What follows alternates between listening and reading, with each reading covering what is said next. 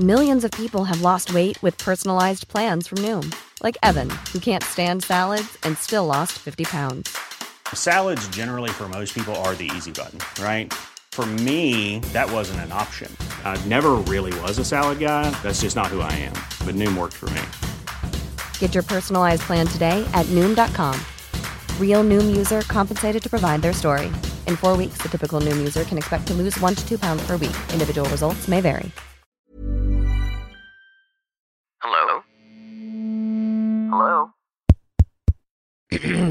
Podcast Network Asia. Isang paalaala. Ang susunod na kabanata ay naglalaman ng mga salita at pahayag na maaaring magdulot ng takot, pangamba at pagkabahala sa mga nakikinig, lalo na sa mas nakababatang gulang. Huwag magpatuloy kung kinakailangan.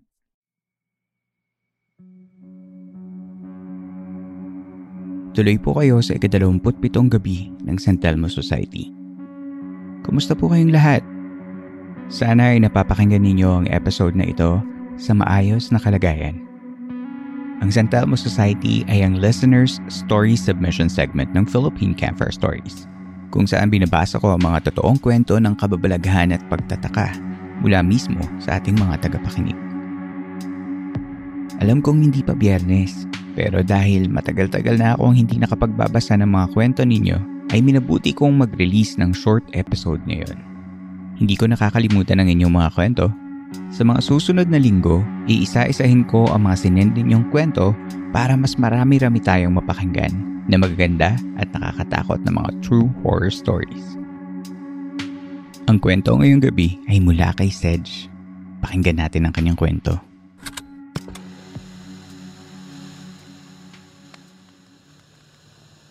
Po sa inyo, Philippine Campfire Stories. And hello po sa inyo, Campmaster. Thank you po sa pagbabasa ng story ko. It was the day that my mother passed away from cancer. And the horrible events took place in our province way back in 2014. This was actually my first time experiencing this kind of events, and remembering it still got me chills. So, ayun na nga. Ito na ang nangyari. 8.45 na ng gabi at inutusan kami ng auntie ko na kunin yung diaper at gatas ng bata sa friend ng mama ko. Hindi naman kami makahindi since walang ibang taong mauutusan kaya kami na lang dalawa ng kapatid ko. Estimated distance ko ay abot talaga siya ng about 300 meters. Galing sa amin at sa kalagitnaan ng metros na ito ay isa lang ang poste ng ilaw na maayos.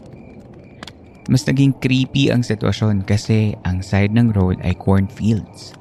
At bad timing naman kasi matataas na ang maisan at that time. We started, each of us holding flashlights. At kahit alas 8 pa ay parang nasa alas 12 na ng hating gabi sa sobrang katahimikan. Walang katao-tao yung daan.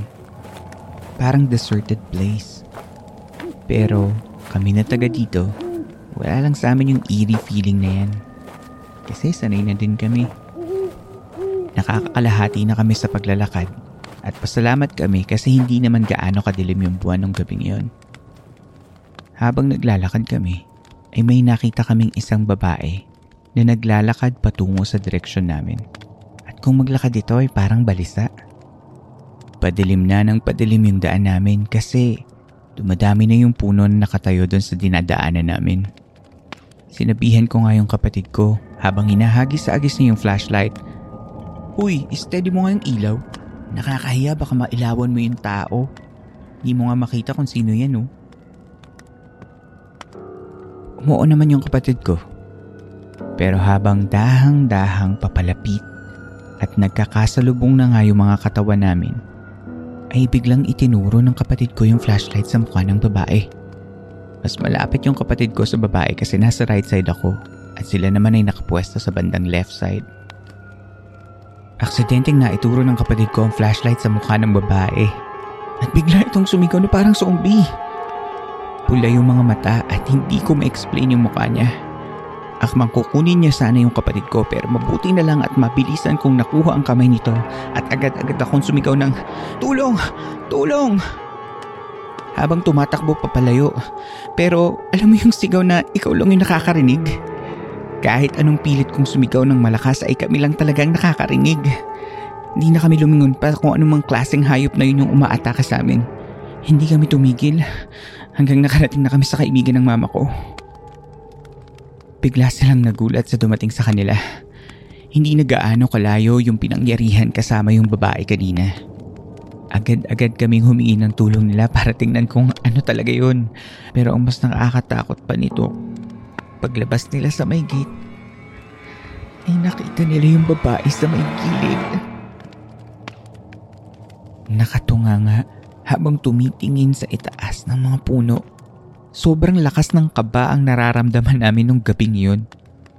Ang nakakapagtaka pa nito kasi right after nung hinabol niya kami ay may lakas loob pa siyang tanungin kami. Bakit ba kasi kayo tumatakbo?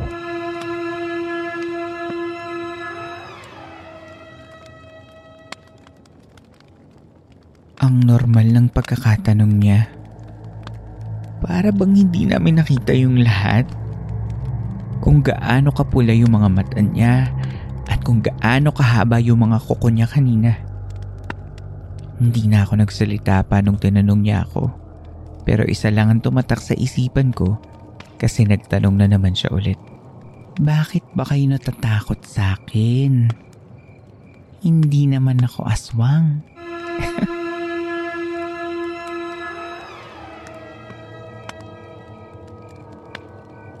Biglang pumasok sa isip ko na baka bagong sanib ito kaya hindi niya natatandaan. Pero kung hindi siya aswang, bakit siya nasa labas ng gate? At sa gilid pa ito na piling tumunganga na medyo malayo-layo pa naman yung distansya nung deserted na bahay sa gate ng kakilala namin. Hanggang ngayon ay nangingibabaw pa rin yung kaba ko kahit ang tagal na nun. Pero recently lang, nakita ko na naman yung babaeng yun. Ang nakakatawa pa nito, umattend pa siya sa burol ng mama ko. Pero hindi na lang namin to inintindi. So, ayun po. Salamat sa pagbabasa ng storya ko. Kahit kababago ko lang dito sa podcast mo, Campmaster. Thank you, Sedge.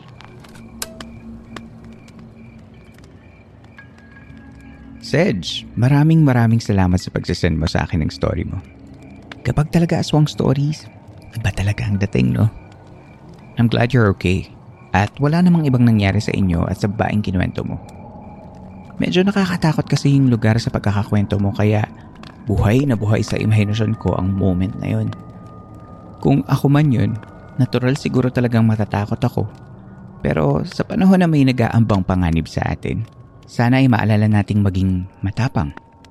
Presence of mind para sa self-preservation at konting assertiveness in the face of threat. Lalo na kung alam naman nating may tulong na maaaring dumating.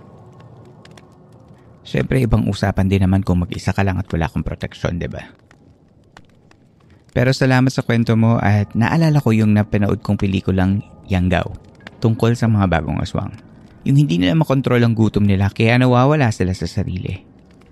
Yanggao kaya yung babaeng nakita mo? Nako sana naman hindi mo na siya makita ulit at kung sakali man, sana ay lagi kang maging ligtas.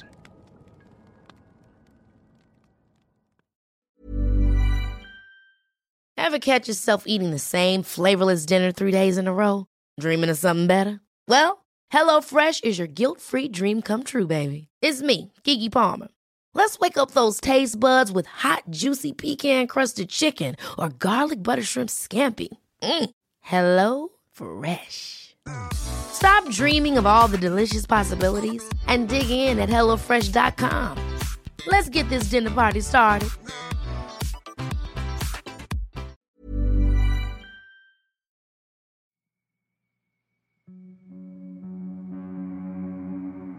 Inyo pong nasa baybayan ng isa na namang gabi ng Philippine Campfire Stories sa ating segment na San Telmo Society.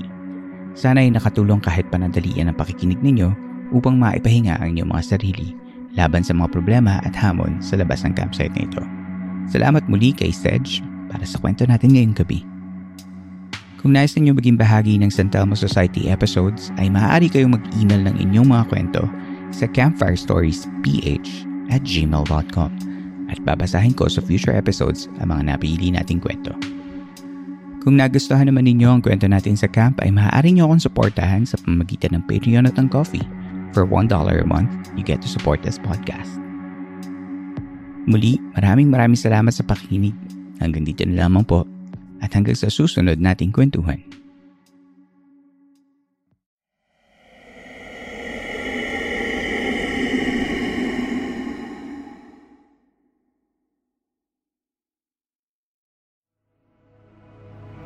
This podcast episode is based on or is inspired by true events. Unless otherwise indicated, all the names, characters, businesses, places, events, and incidents in this podcast are either the product of the podcast creator's imagination or used in a fictitious manner. Any resemblance to actual persons, living or dead, or actual events is purely coincidental.